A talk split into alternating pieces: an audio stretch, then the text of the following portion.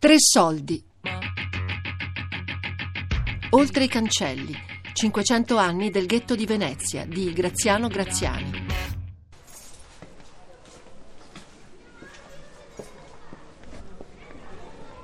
Allora, questo è il campo di ghetto nuovo che a dispetto del nome è il più antico, per cui è il primo insediamento ebraico, nuovo era la fonderia di metalli. Da qui si vedono le tre sinagoghe in questo campo, sono la scuola grande tedesca, la scuola Canton e la scuola italiana. La scuola italiana è eh, al momento la meno visitata perché appunto bisognerebbe entrare, eh, percorrere delle scale che sono pubbliche, non dico pubbliche, ma insomma sono di un condominio e quindi si cerca di usarla il meno possibile per non dare fastidio con i visitatori, però comunque viene visitata e viene anche usata per il culto, perché tutte le sinagoghe almeno una volta all'anno vengono usate per il culto. La storia del ghetto di Venezia, che quest'anno compie 500 anni, è una vicenda complessa e piena di caratteristiche di segno opposto. Da un lato è la storia di una minoranza segregata, di un luogo chiuso. Dall'altro ci troviamo di fronte ad una forte contaminazione culturale, a un luogo di grande vivacità intellettuale. Due facce della stessa medaglia, come ci raccontano Shaul Bassi e lo scrittore Riccardo Calimani. Il ghetto non è un luogo chiuso, è un luogo chiuso a chiave di notte, ma in realtà è un luogo di grande passaggio, di grande traffico, un luogo di incontro, in cui esiste anche un fervidissimo scambio intellettuale che porta alcuni intellettuali del ghetto a diventare protagonisti della vita culturale cittadina. E il ghetto ehm, facilita o suggerisce o stimola, per esempio, tanto per fare un unico, un unico caso emblematico, la ricchissima industria tipografica eh, editoriale ebraica. Venezia diventa la capitale del libro ebraico grazie alla presenza degli ebrei che lavorano con tipografi cristiani. Ehm, il ghetto diventa anche un'occasione di collaborazione, di nuovo forzata, pragmatica, ma eh, i libri ebraici vengono stampati da tipografi cristiani con la consulenza dei lettori ebrei. L'industria del libro e il fatto che i medici ebrei fossero molto interessanti per i patrizi veneziani eh, qui, portarono qui molti intellettuali perché venivano a fare i libri e poi soprattutto venivano a fare i medici. E quindi c'era un pullulare di personaggi eh, molto interessanti. Il ghetto eh, godeva di un alto livello culturale rispetto alla città e rispetto al mondo mediterraneo contemporaneo ma forse deformata dal, da, dai miei studi, io sto studiando il ghetto e la presenza ebraica a Venezia e non solo a Venezia ma in altre città mercantili da molto tempo, tendo a pensare che eh, appunto la segregazione non sia poi così violenta. D'altra parte è vero che la parola ghetto ha assunto queste connotazioni assolutamente negative, la si usa ormai, eh, basta guardare i giornali quotidiani, i media, eh, sempre e per tutto. Ehm, il mio modo di pensare il ghetto è sempre stato quello di pensarlo come luogo che ha avuto una capacità straordinaria di creare delle occasioni di scambi culturali. Il fatto che si parlassero molte lingue contemporaneamente, che si conoscessero saperi, che si scrivesse, eh, si conoscessero caratteri di stampa, eh, più o meno è contemporanea alla nascita della tipografia a Venezia, con i caratteri in ebraico, i caratteri in greco, eh, la stampa in latino eh, e così via eh, insomma, sono tutti elementi mh, anche della de, de, presenza di alcune persone colte che eh, arrivavano a tener salotto, è, un, è un'espressione molto po' neologismo, però è assolutamente vero. Sara Copio Sullam, questa donna bellissima di cui si dice che appunto teneva salotto e eh, colloquiava con eh, il rabbino Leon Modena, sono tutti eh, piccoli sintomi di una eh, importanza attribuita alla cultura, alla lettura, allo studio, che ha favorito eh, lo scambio culturale. Tra i tanti che amarono Venezia e che fondarono il mito di Venezia, il primo è sicuramente uno che non entrò nel ghetto, perché se non sbaglio morì nel 1508, quindi otto anni prima, ma era arrivato a Venezia come profugo dalla Spagna, cacciato dalla Spagna nel 1492. Era stato consigliere del re, era un personaggio influente, un dotto, autore di libri memorabili, Isaac Abravanel. Arriva a Venezia e comincia a fondere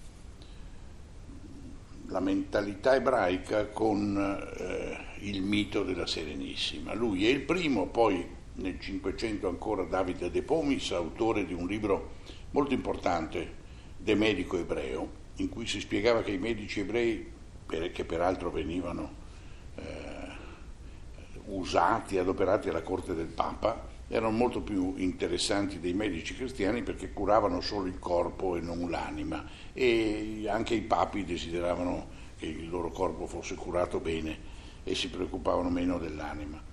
È autore del De Medico Ebreo e poi il terzo è Simone Luzzato che scrive il discorso ebrei, sugli ebrei nell'Inclita città di Venezia. Sono tre personalità diverse che affrontano e che fondano il mito di Venezia in maniera diversa. Isaac Abravanel col ricordo dell'esilio dalla Spagna, De Pomis che viene da Roma e va a Perugia e poi arriva a Venezia e che esalta il mito di Venezia in maniera diversa e poi Simone Luzzato che lo fa da un punto di vista seicentesco e mercantilistico dove dice guardate che noi ebrei minacciati di espulsione in quel momento eh, siamo molto importanti per l'economia di Venezia, sia perché siamo dei banchieri costretti ad essere dei banchieri e sia perché abbiamo una rete di fili, l'internet di allora, eh, in tutto il Mediterraneo con i marrani e con i levantini e ponentini che sono utilissimi al mercato di Venezia, ai mercati di Venezia perché gli, i patrizi veneziani se ne stavano nelle ville e non avevano più voglia di rischiare la vita in mare.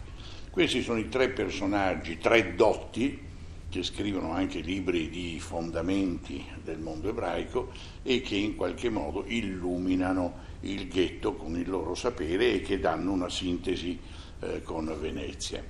Va tenuto presente anche un aspetto molto particolare che a Venezia viene a codificarsi il sapere contemporaneo perché dal manoscritto si passa all'opera stampa. Questo vuol dire che ci sono sì degli errori nell'opera stampa, ma non tanti come nel manoscritto. Eh, a Venezia l'industria eh, dell'editoria è in mano ai patrizi veneziani, ma quelli che fanno i libri, li creano, sono gli intellettuali ebrei, chiamiamoli intellettuali anche se la parola è molto più recente. In ogni caso qui si codifica il sapere ebraico e questi tre sono tre personaggi di grandissimo livello e di grandissima ispirazione.